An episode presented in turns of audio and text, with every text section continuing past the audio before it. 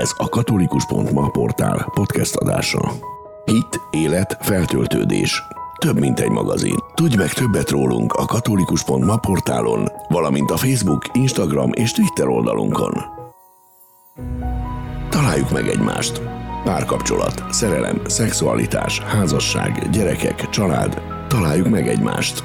Ez a katolikus.ma családos podcast műsora. A köznyelvben gyakran összemosódik a tekintélyelvű és a következetes nevelési stílus, pedig a gyakorlatban rengeteg különbség van köztük. A legfontosabb, míg az egyik az egészséges fejlődés alapja, a másik egy életre megnyomoríthatja a gyermeket. Diana Baurmint, amerikai pszichológus az 1960-as években 100 óvodás gyermeket nevelő család megfigyelése és kikérdezése után sorolta be a szülői attitűdöket a következő három csoportba. Tekintélyelvű, következetes és engedékeny. Ma már ezt kiegészíthetjük az elhanyagoló és a szabadelvű nevelési módszerrel. Adott tehát a kérdés, melyik módszer a helyes, melyik a könnyebb, melyik jár a legkevesebb feszültséggel, sérüléssel, vitával.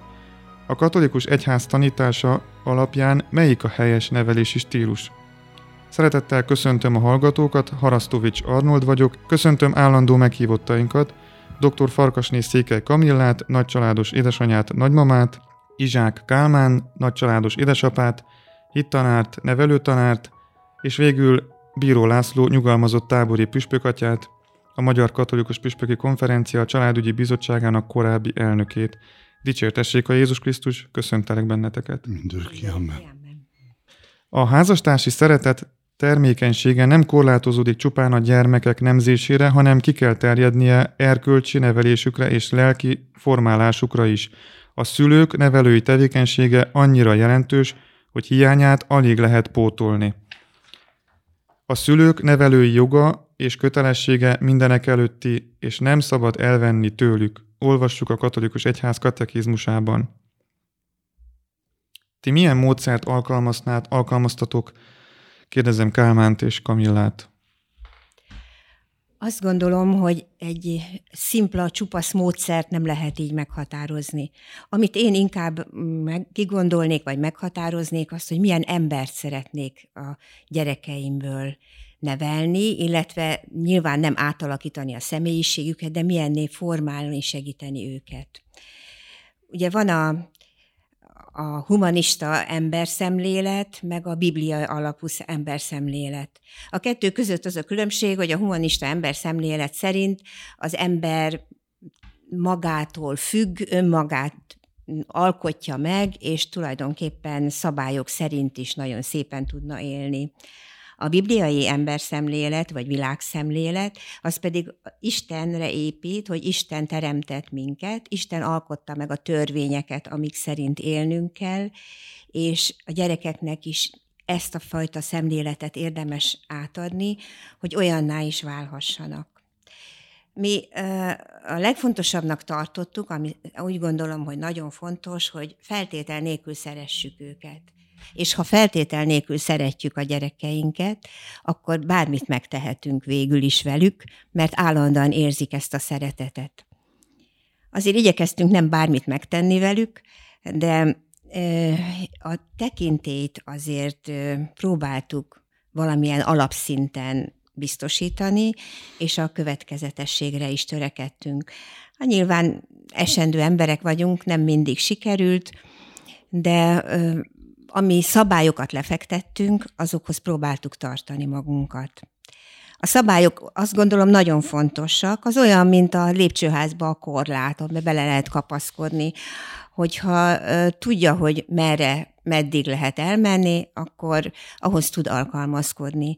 Nyilván a szabályok felállítása sem olyan, hogy most puf, puf, puf, ezt kell megcsinálnod, mert én ezt tartom jónak, hanem a gyerek életkorához, meg a képességeihez kell alkalmazni. Sőt, a nagyobb gyerekek össz, nagyobb gyerekek már segíthetnek is a szabályok felállításában. Például, ha egy új helyzet következik, mondjuk születik egy kis testvér, vagy elmegyünk nyaralni, vagy oda költözik egy idős nagyszülő, akkor meg kell beszélni, hogy akkor most hogyan viszonyulunk ehhez, és mihez tartsuk magunkat.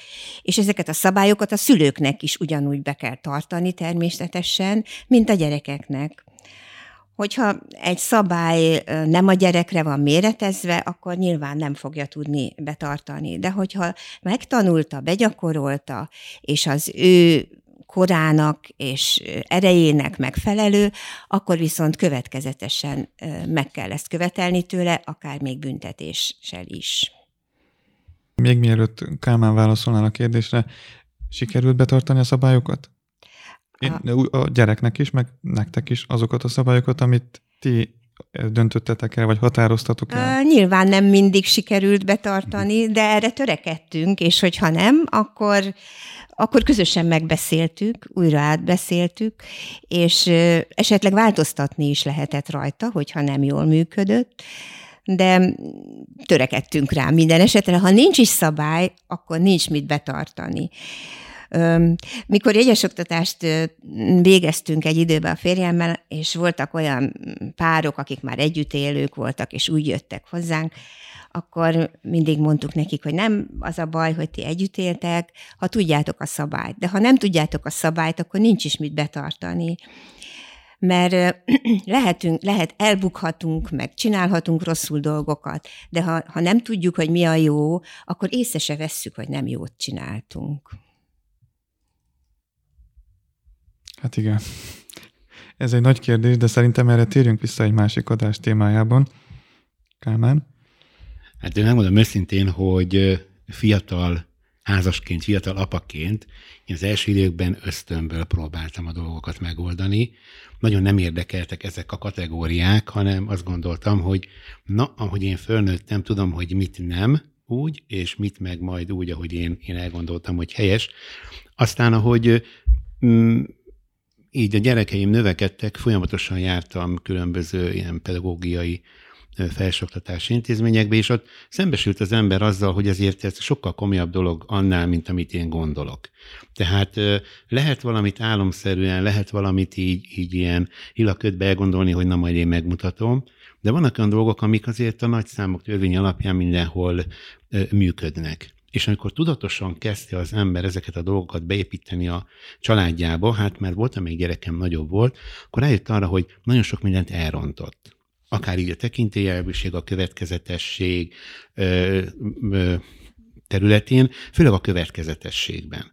Én azt tudom javasolni, és azt tudom mondani, hogy egy nagyon fontos dolog, hogy, hogy bármit, amit döntést hozunk, a gyerek felé, a, amit ő, ő leszűr, abban legyünk következetesek. Még ha úgy látjuk, hogy nem biztos, hogy teljesen jó, még ha úgy látjuk, hogy, hogy, hogy azért kéne egy kicsit módosítani, akkor is következetesen vigyük végig, mert nagyon fontos. Hogy, hogy amit egyszer kimondunk, amiben mi megállapodunk, akár a gyerekkel, akár a házastársal, az legyen úgy. Nekem nagyon sokszor volt ebből konfliktusom, akár a gyerekeimmel, akár a párommal, hogy ez a következetesség, ez valamilyen szinten hiányzott az én mindennapjaimból.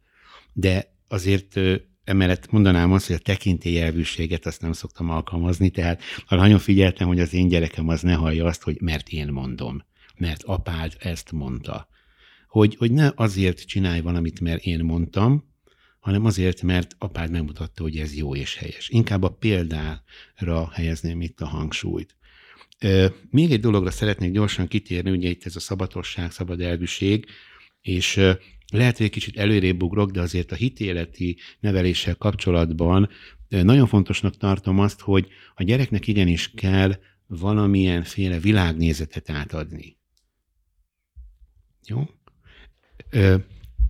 Mert ugye van egy olyan gondolkodás, hogy majd amikor nagykorú lesz, eldönti, hogy ő milyen vallású lesz. Hát ez, ez nagyon nem működik. Most nem akarok órákat beszélni, hogy miért nem, de nagyon fontos, hogy valamilyen világnézetben nőjön fel az a gyerek. Ugye mi keresztény emberek, katolikus emberek azt mondjuk, hogy a mi világnézetünk egy keresztény katolikus világnézet, igen, azt azt, azt képviselni kell, ki kell állni, és ebben nagyon következetesen a katolikus tanítást képviselni kell. Így röviden. Most két dolog hát két dologra fókuszálnék én. Az egyik a példára, és a másik tényleg erre a, a hitbeli tanításra.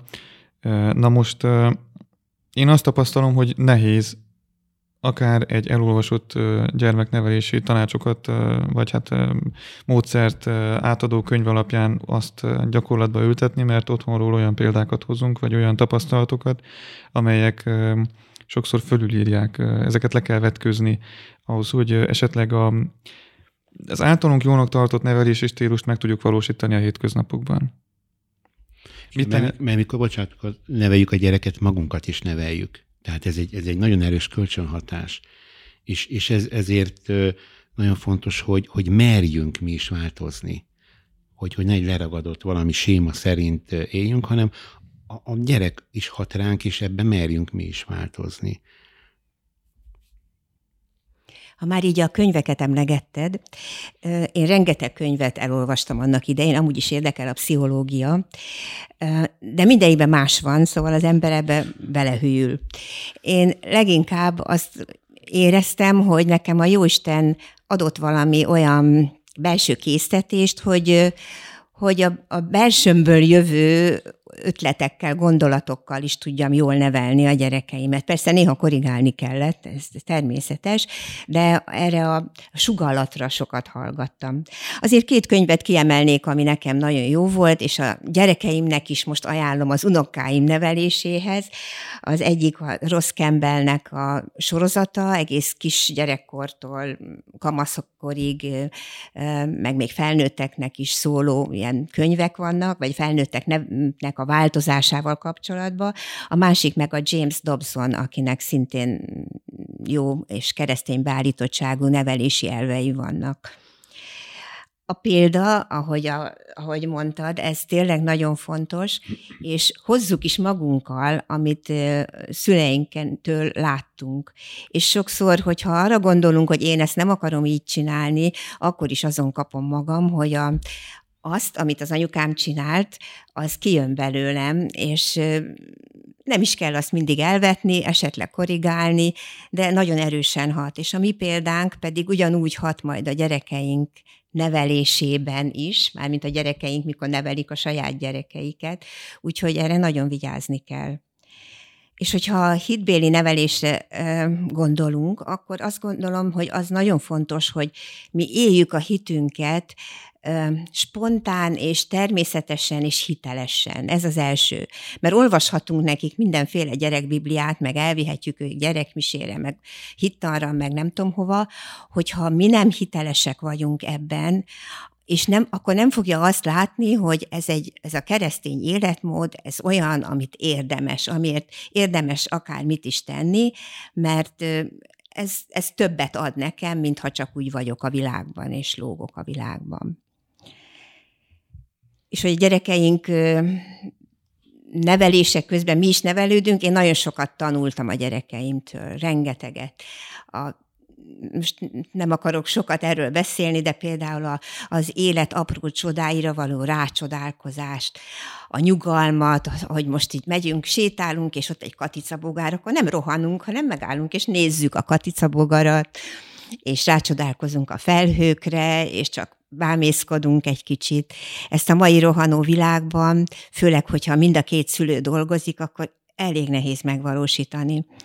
Én nem vezettem sose autót, és ezt sokan csodálkoztak, hogy hogy tudtam a nyolc gyerekkel mindenhova eljutni, de máig se bánom, mert így nyugalmasabb volt az életünk. Oda mentünk, ahova eljutottunk, de nem rohantunk, nem vágtuk be őket, hogy indulás, gyerünk, öt perc van, két perc van, hanem ahova sikerült, oda jutottunk el, de ezzel én sokkal többet kaptam, és remélem, hogy ők is kaptak valamit.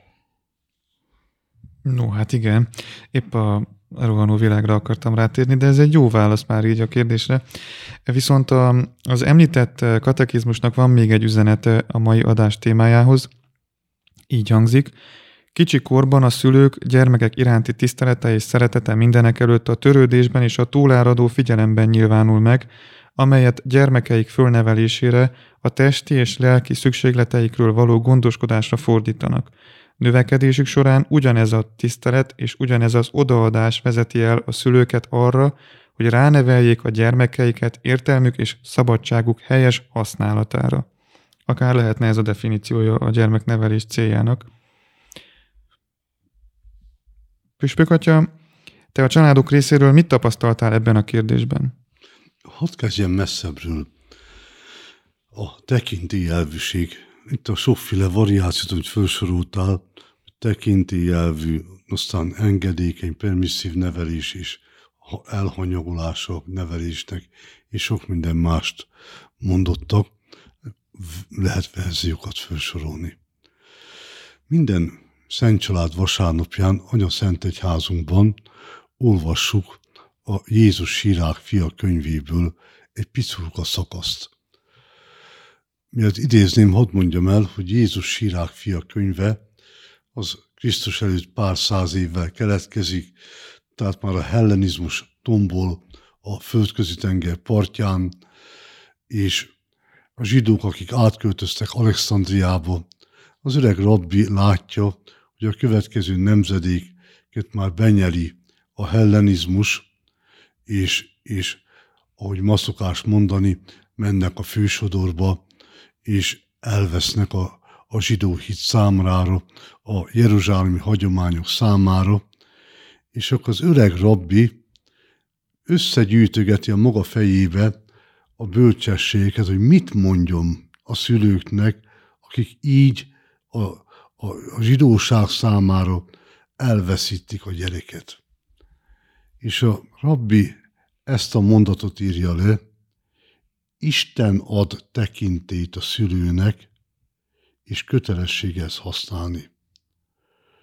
Nekem van egy rossz érzésem, hogy a tekintének az elvesztése, ahogyan erodálta annak idején a Jézus Irákfia könyvének keletkezésekor a zsidóságot, ugyanígy kikezdte a, a Európát, kikezdte a kereszténységet, tehát elmorzsolódtunk, mert nem mertük használni a tekintélyelvűséget, hanem, hanem engedtük, fő, szoktuk mondani ugye népiesen, ez a gyerek főnőtt, mint a gaz.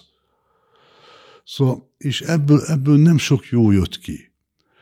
Tehát én nagyon sokszor hallom ezt a szerencsétlen mondatot, én, én a gyerekemnek barátja vagy barátnője akarok lenni, mondja az édesanyja is, az édesapa. És, és én örülök annak, hogy barátnője vagyok. Az itt okos szerzők azt szokták az ilyenfajta gondolkodásra mondani, hogy ebből a nevelési elvből az jön ki, hogy a gyereknek nincs se apja, se anyja, a szülő nem lesz anyjává, apjává, de barátnőjévé és barátjává se. Tehát a, azt a distanciát, ami a természetből adódik, szülő és gyermek között, azt, azt meg kell tartani. A szülőnek nem kényelmes örökké, még majdnem vitatkoznék az a római megnyilatkozás, hogy túlzó figyelemmel kísérni a gyereket. Hát azt hiszem, hogy Szent Ágoston mond, a, a szülői figyelemre is vonatkoztatható.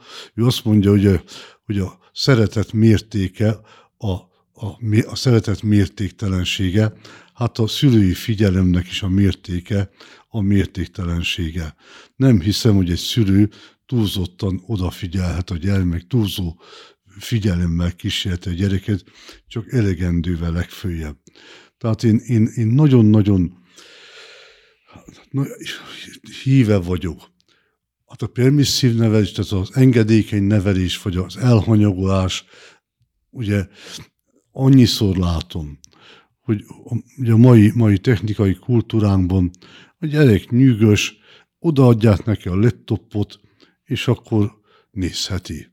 Ugye egy nagymama mesélte, hogy mennyire ez a laptop körül forog a mi világunk, hogy a nagymama elővette a család fénykép albumát és a gyerekkel nézegette.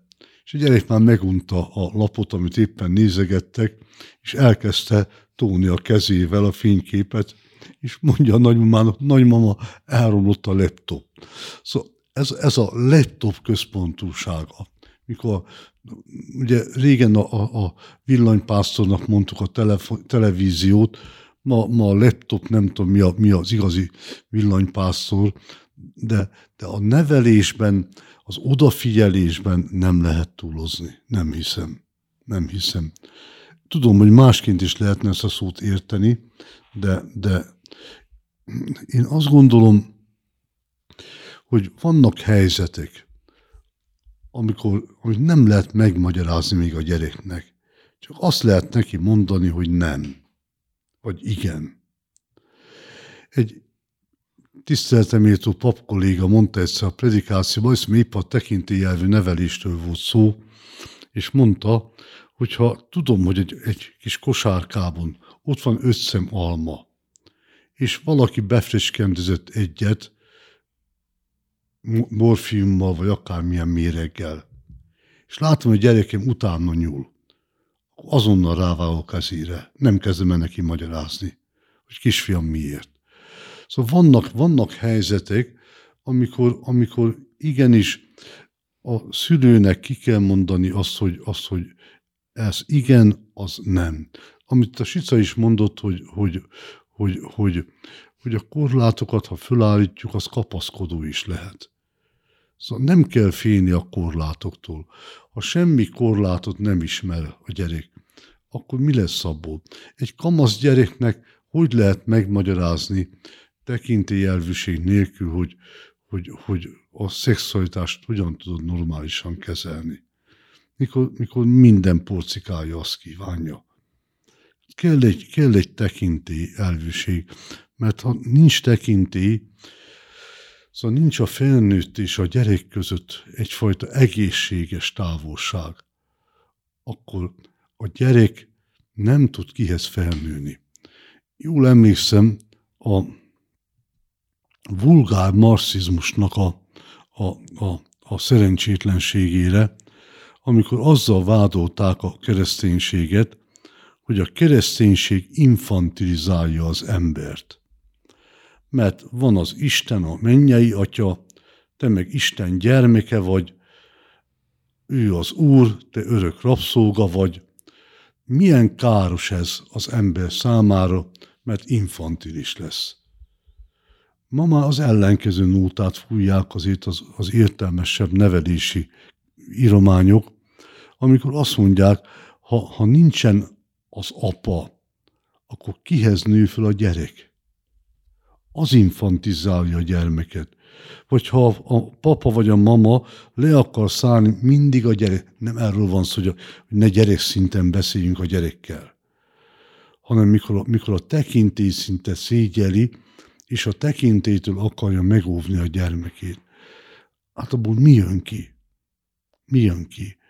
Tehát ma már azért mondják, hogy a kereszténységnek egy óriási értéke, hogy igenis van mennyei atya, és atya,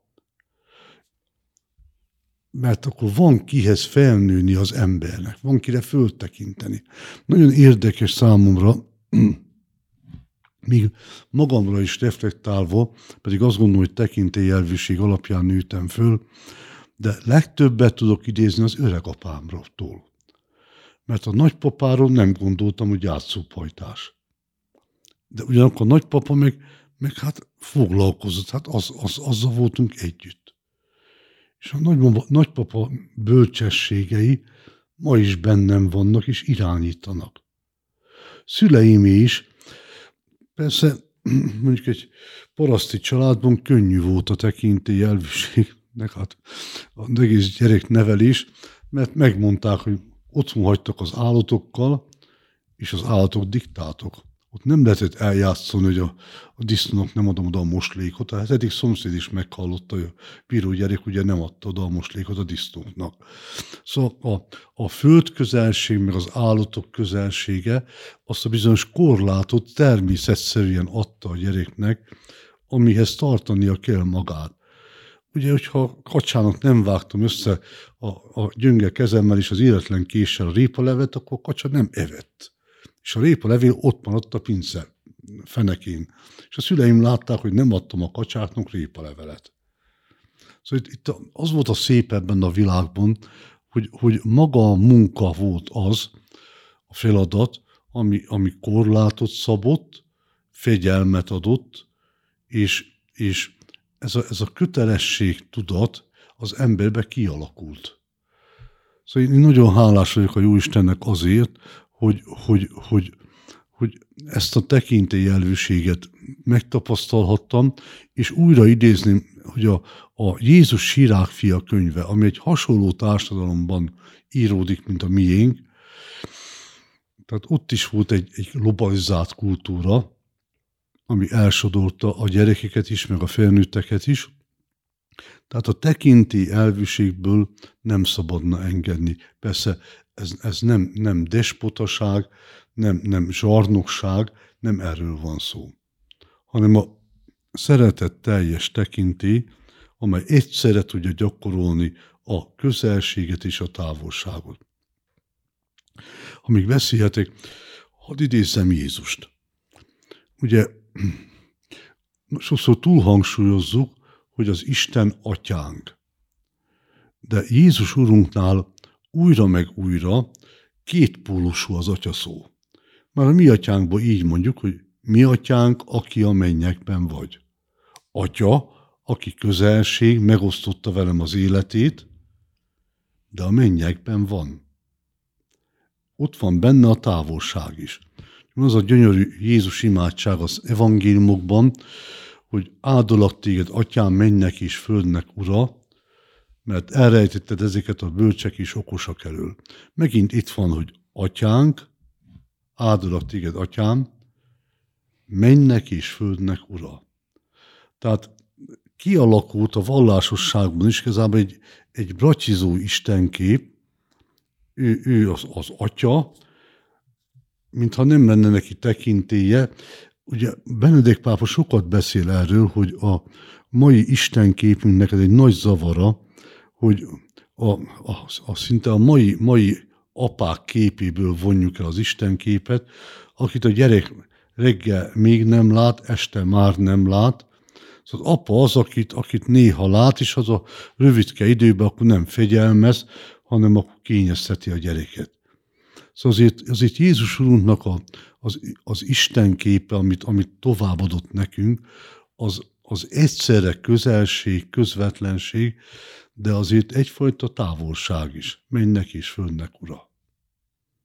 És hogy azt gondolom, hogy, hogy, hogy ez a bibliai tekintély elvűség, ami mondom nem távolság csak, hanem közelség is.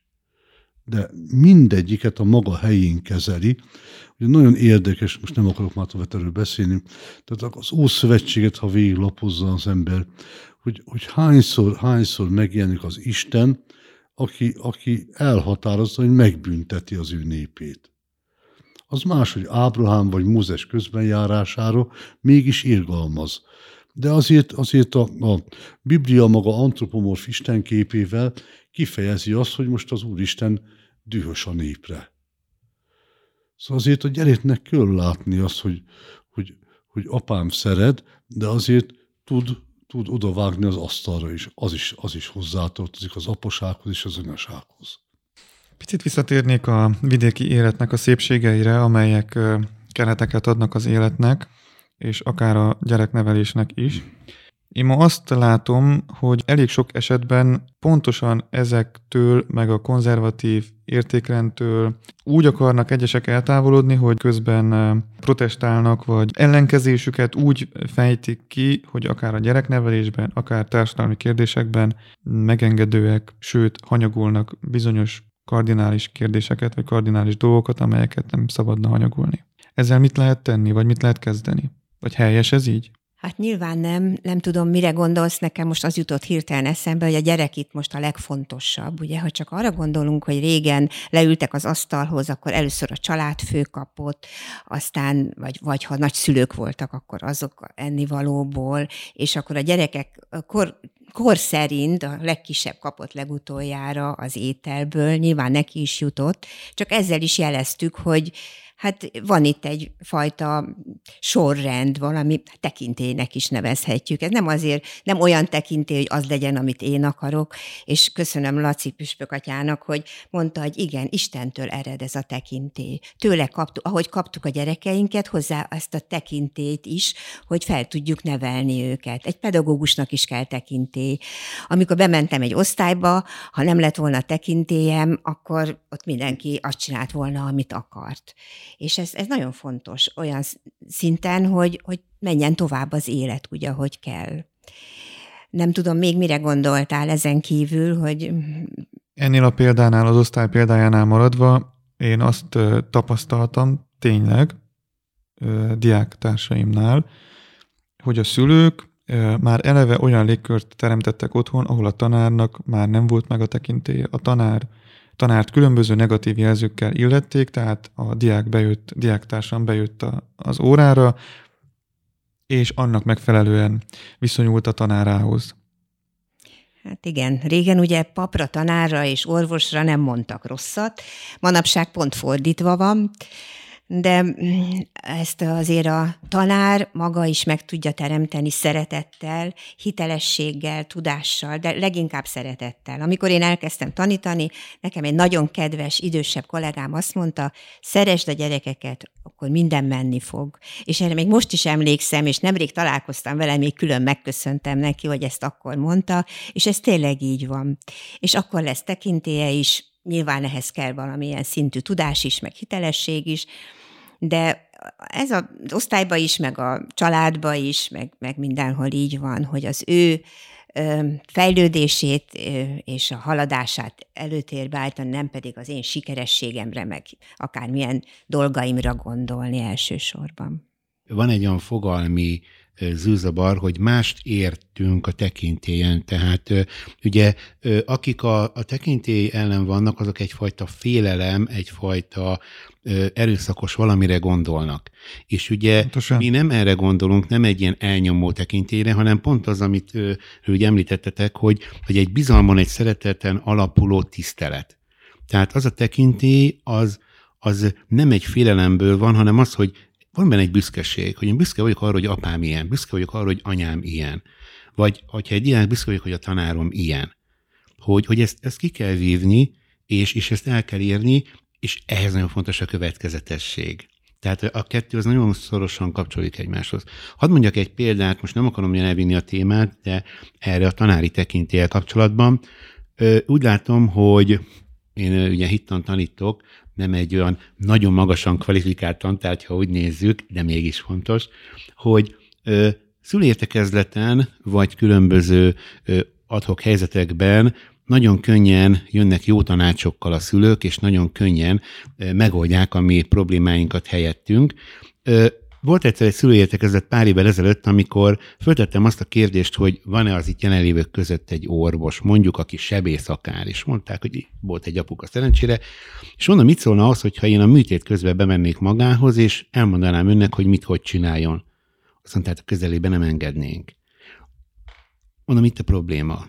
Tehát, hogy, hogy vagy elfogadjuk azt, hogy van a tanárnak egy tekintélye, és, és elfogadjuk azt, hogy nem azért tanul 5-6 évig, egy ugyanolyan ö, időt mondjuk, mint, mint más pályákon, hogy, hogy, hogy egy tudásra szert tegyen, és utána még ugye a gyakorlatot megszerzi, stb. stb. Hogy, hogy ő neki, hogyha ez hivatás, akkor ugyanolyan felelősségteljes ö, pozíció, mint mondjuk egy orvos, persze más a, a, a súlya hibáknak, de hogy azért ezért is lehet vitatkozni. Tehát oda akarok kiukadni, hogy, hogy, hogy a családban elmúlik az a tisztelet, ami, amit mondjuk úgy, úgy, úgy ki lehet érdemelni, ugyanúgy a társadalomnak nagyon sok területén, az oktatásban meg pláne. És ez, ez visszahat, ez, ez kölcsönösen hat egymásra. A család az iskolára, az iskola a családra, a diák meg ott van, a gyerek meg ott van a közepébe, és nézi, hogy ekkor így van, ekkor úgy van, akkor most mi van. Így röviden. Nem tudom, mondhatom-e, mondhatok-e én ilyent, mert nem értem a kommunizmusba, viszont azt tapasztaltam, hogy azok az emberek, akik a kommunizmusban szocializálódtak, most ők azok, akik a legjobban küzdenek a tekintély ellen. Lehet, hogy rosszul látom, de ezt tapasztaltam. Lehet, hogy a tekintély fogalma egy csorbát szenvedett az elmúlt időszakban, közelmúltban? Biztos. Igen, ezt azért ki, ki, is hangsúlyoztam az előbb, hogy, hogy, hogy ez nem zsarnok, zsarnokoskodás. Tehát Ézsia nem hiába írta meg, hogy a, a versét a zsarnokoskodás ellen, zsarnokság ellen. Szóval a, itt a tekintélynek a fogalma hát ugye az akkori tekint a diktatúrát jelentette. És biztos, hogy tehát nagyon sok sérülést hordozunk a szocializmusból. Akkori Rákosi féle, és én, hát idősebb vagyok, ugye, Rákosi féle behajtás idejéből, amikor a paraszt embertől mindent elvettek. Tehát többet követeltek tőle, mint ami megtermett, és a nem lévő pénzéből vásárolta a beadni valót, mert, mert, mert nem akart börtönbe is ülni még. És ekkor mondjuk meg, megszokta a szülő, hogy spórolunk, nincs pénzünk. És amikor, amikor lett pénze a szülőnek, múltkor erről beszéltünk, akkor meg azt mondja, hogy adjunk meg a gyereknek mindent, ne nélkülözzön. De ugyanígy lett a zsarnoksággal is.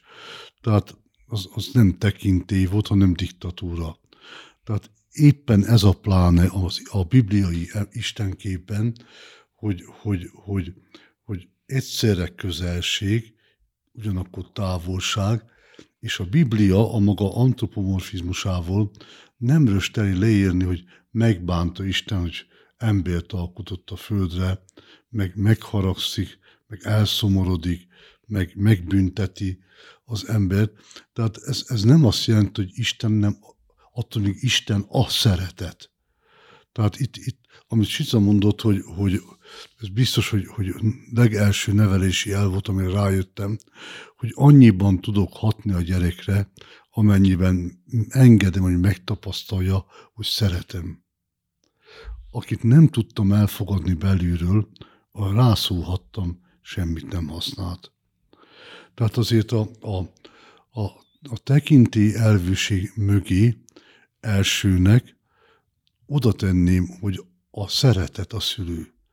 Mert a gyerek, amikor megtapasztalja a szeretetet, akkor nem kételkedik a szüleibe.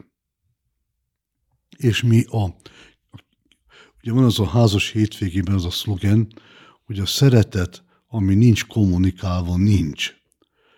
És azt hiszem, hogy a mai szülőknek sokszor ez a problémájuk, hogy mert hajnaltól vakulásig ugye dolgoznak, kütyüt adnak a gyerek kezébe, és, és nem, tudják, nem tudják kifejezni felé a szeretetet, és akkor, akkor követelni se tudnak.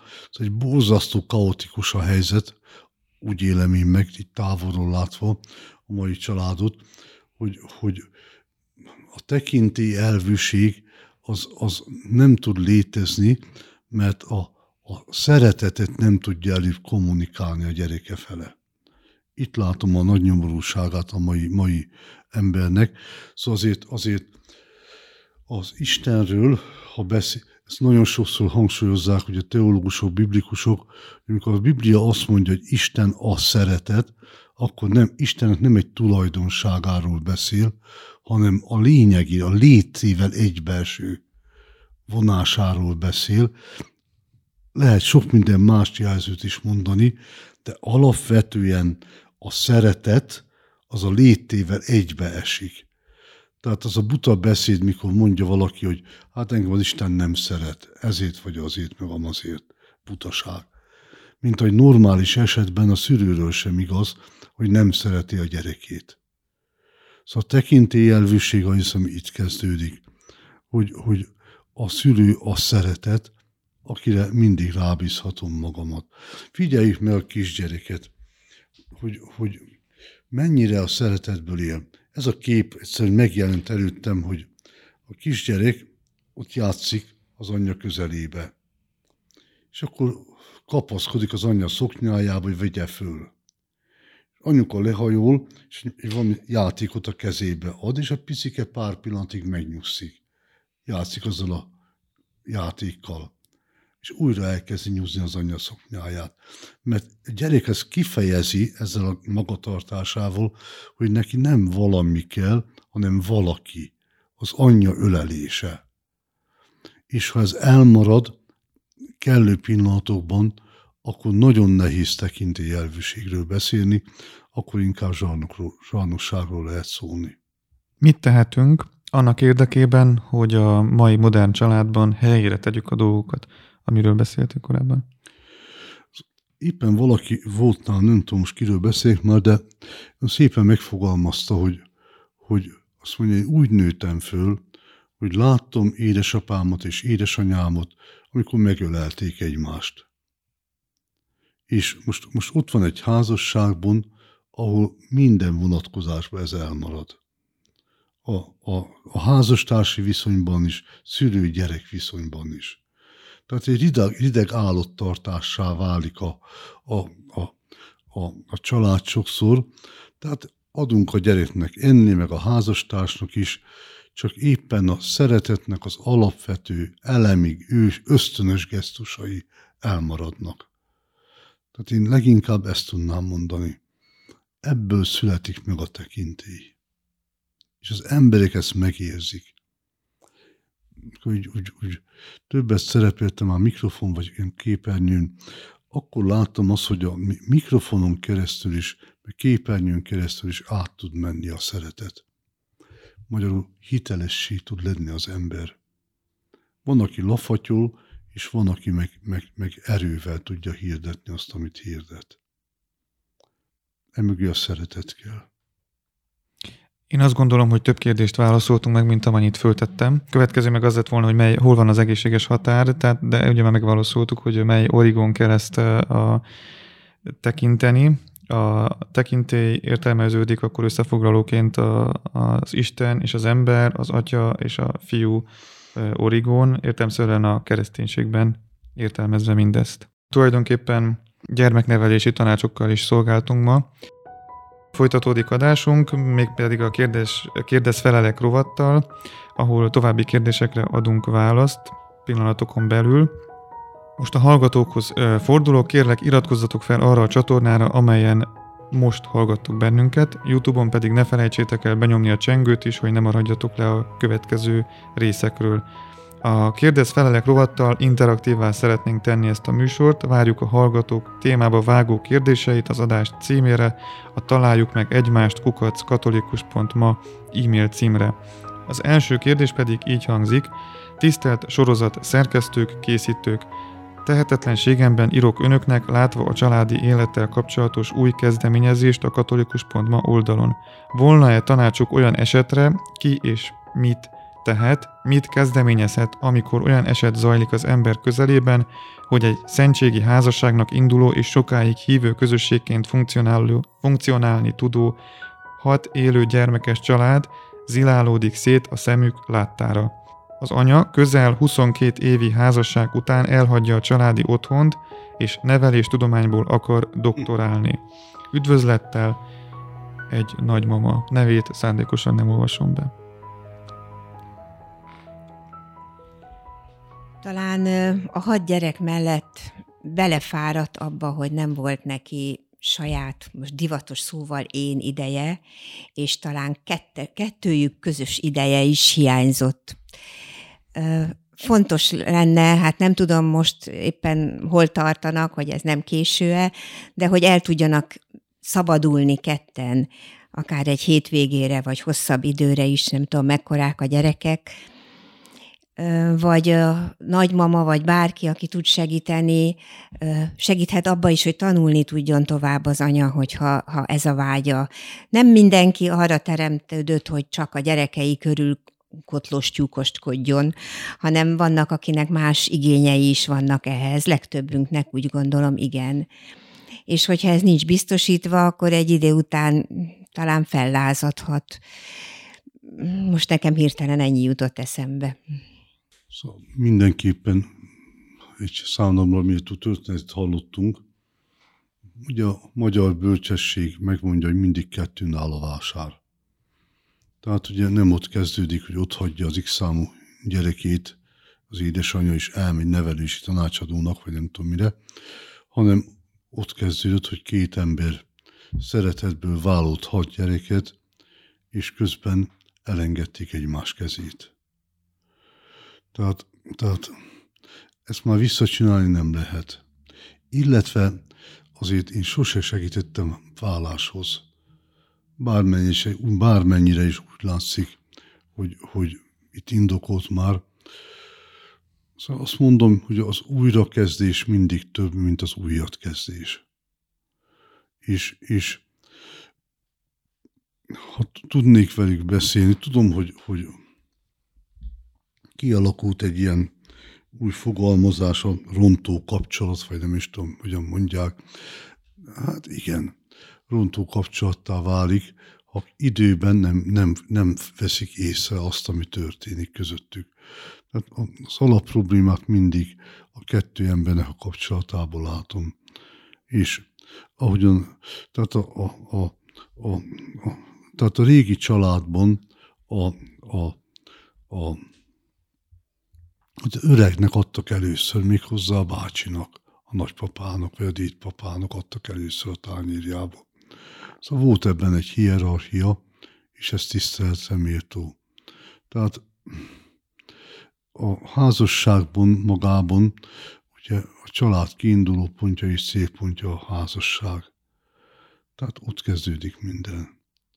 És, és ez a, ami, ami így végződik, hogy, hogy X számú gyereknél ott hagyja a szülő a gyereket, akit, a férjét, a gyerekeknek az apját, amikor ilyen helyzetet találkozom, akkor azt próbálom tudatosítani azt, hogy ti már nem tudtok elválni.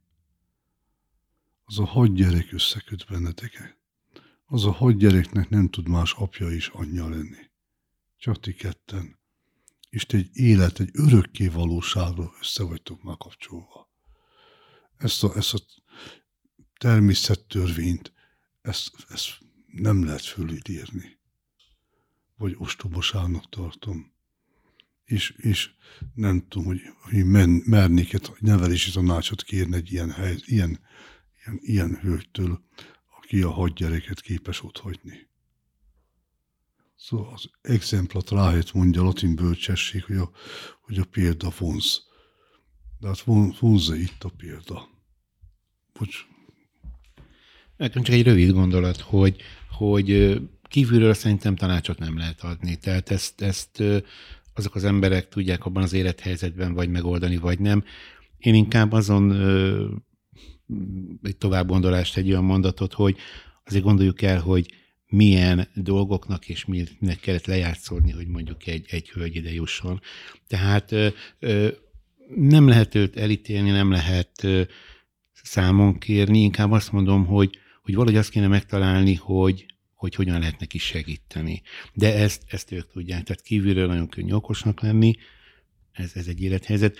Egy, egy rövid mondat még csak a végén, hogy az embernek ö, mindig vannak álmai, mindig vannak ö, ö, olyan dolgok, amiket szeretett volna megvalósítani, ami úgy van, hogy ez benne van. És hogyha a család, a párkapcsolata ezt nem segíti, hanem elfolytja, talán lehet, hogy hasonló dolog volt itt is, akkor egyszer ki fog törni és akkor nem érdekli semmi, és senki, hanem akkor megy a feje után. Tehát az okot kéne megtalálni, és a következményt azt már nehéz kezelni. Köszönjük. Hallgatón kérdezi, unokám állandó félelemben él a Covid miatt, alig akar kimozdulni otthonról. Mit tudunk tanácsolni neki, mit tehetek én érte? Kicsit kapcsolódik az előző adás témájához. Hát ha elzárja magát a barátaitól, akkor még nyilván még mélyebb depresszióba kerülhet, és a magány az nem tesz neki jót. Ezt nyilván így, nem tudom hány éves lehet, de nyilván így nem lehet az arcába mondani. Esetleg szervezni valami olyan közös programot, ahova meghívhatja a barátait, tudom én, el, elvinni a kvotpályára őket, ha olyan idősek, hogy ezt élvezni, és hívjon meg néhány barátot hozzá, felajánlani ezt-azt, ami közös a e moziba, vagy valahova, ami közös a barátaival, hogyha ezt szívesen fogadja. Én azt gondolom, hogy a bezártság, amit Sica is mondott, a bezártság az a legrosszabb tanácsadó. Szóval, hogy elgondolkodok, hogy szociális otthonba elmegyek egy öreghez, szegénykém mandrázza azt, amit mindig is szokott, mert semmiféle impulzus nem éri. Tehát egy ilyen bezárkozó, beképzelt betegségtől félő gyerek, fiatal, ha, ha vállalja ezt a bezárt életet, akkor mindig önmaga körül meg a betegség tudat, vagy a betegségtől való szorongás körül fog forogni az egész, minden porcikája, és ezzel csak romlik a helyzet. Tehát ha, ha ezért öregeknél is nem volt ez annyira szerencsés, hogy annyira hangsúlyoztuk, hogy mindenki maradjon a bezárt ajtó mögött, azért nem szerencsés. Legalább, legalább menjen ki az utcára, ugye azt akkor se tiltották, mikor a legnagyobb Covid veszély volt. Szóval nem szabad semmiféle problémával magunkra maradni, bezárkózni, mert az akár az öngyilkosságig is elvihet. Nagyon veszélyes állapot. Tehát mindig a megnyílás, szóval frissíts bennem a szociális otthoni élmény. Tehát az öregek ott kiülnek a padra, most még szép idő van, és ott beszélgetnek, mondják a magukét, és, és nem a szobájukba üldögének. Menekülnek attól a bezártságtól, ami, amire ítéve vannak abban a pár négyzetméteres szobában. Fiatal hallgatónk kérdezi, mit jelent az, hogy elég jó feleség és elég jó szülő? Ez egy elég jó kérdés.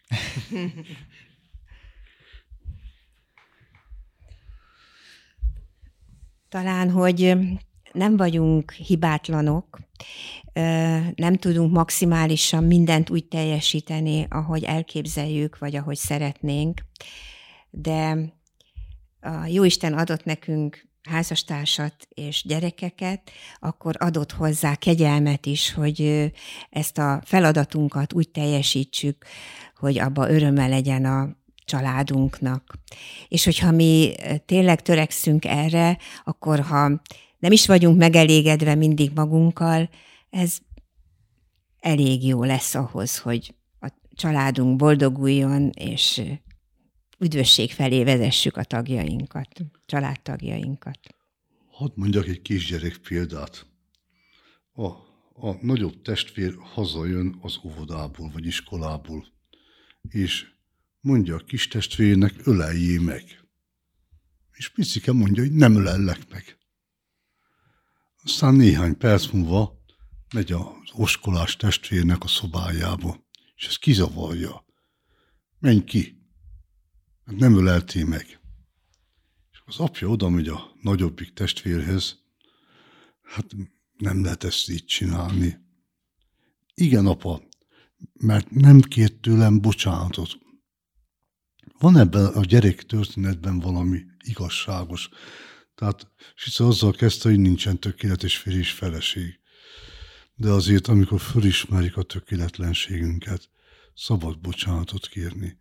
De nem csak úgy, hogy bocsáss meg, mert nekem rosszul esik, ha haragszol, hanem többet nem akarom ezt elkövetni. Tehát nem önző módon, meg bocsi, meg bocsika féle módon ugye kérni bocsánatot, hanem, hanem valóságos tartalommal, szeretetből. Tehát a, a, tökéletesség, ugye Szent János azt írja a levelébe, hogy, hogy aki azt állítja, hogy neki nincs bűne, az hazug. Egy házasságban sincs ez másként. Nem, nem az a baj, hogy valaki hibázik, hanem az, hogyha nem tud bocsánatot kérni. Tehát azt hiszem, hogy a, a, a, a, a igazi férj és feleségi kapcsolat, feszülő gyerek kapcsolat, hogy tudok bocsánatot ki még gyerektől is. Ezzel, ezzel nem esik le a korona a fejemről, hogy szokták régen mondani. Persze nagyon okosnak kell lenni, mert az itt a minduntalan hi, hi, bocsánatkérése végződik a gyerek fegyelmezése, az se jó. De a bocsánatkérés az hozzátartozik az élethez. Viszont a bűnbánt nélkül nincs tökéletesedés. Talán azt tenném hozzá ez a kérdéshez, hogy milyen origón akarjuk megválaszolni, mert akkor, ha tudjuk azt, hogy mi a skála, akkor a skála megadja a választra a lehetőséget. Ha ez a kereszténység, ez a mérce, akkor a kereszténység megadja rá a választ, amit, amilyen elvárásokat fektet a, a szülőség vagy a, a feleség házastárs tekintetében. Ennyi fért mai adásunkba.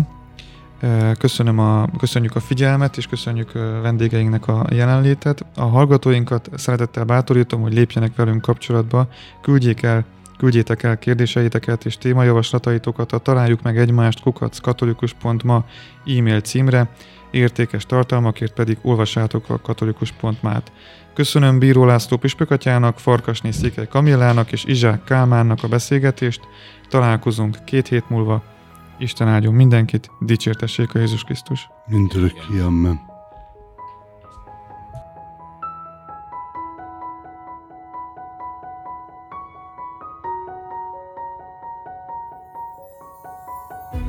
Köszönjük, hogy meghallgattad ezt a podcast epizódot. Ha tetszett, akkor kövess minket, iratkozz fel csatornánkra és támogass missziónkat a katolikus.ma per támogatás oldalon. További értékes tartalmakért böngész naponta a katolikus.ma-t.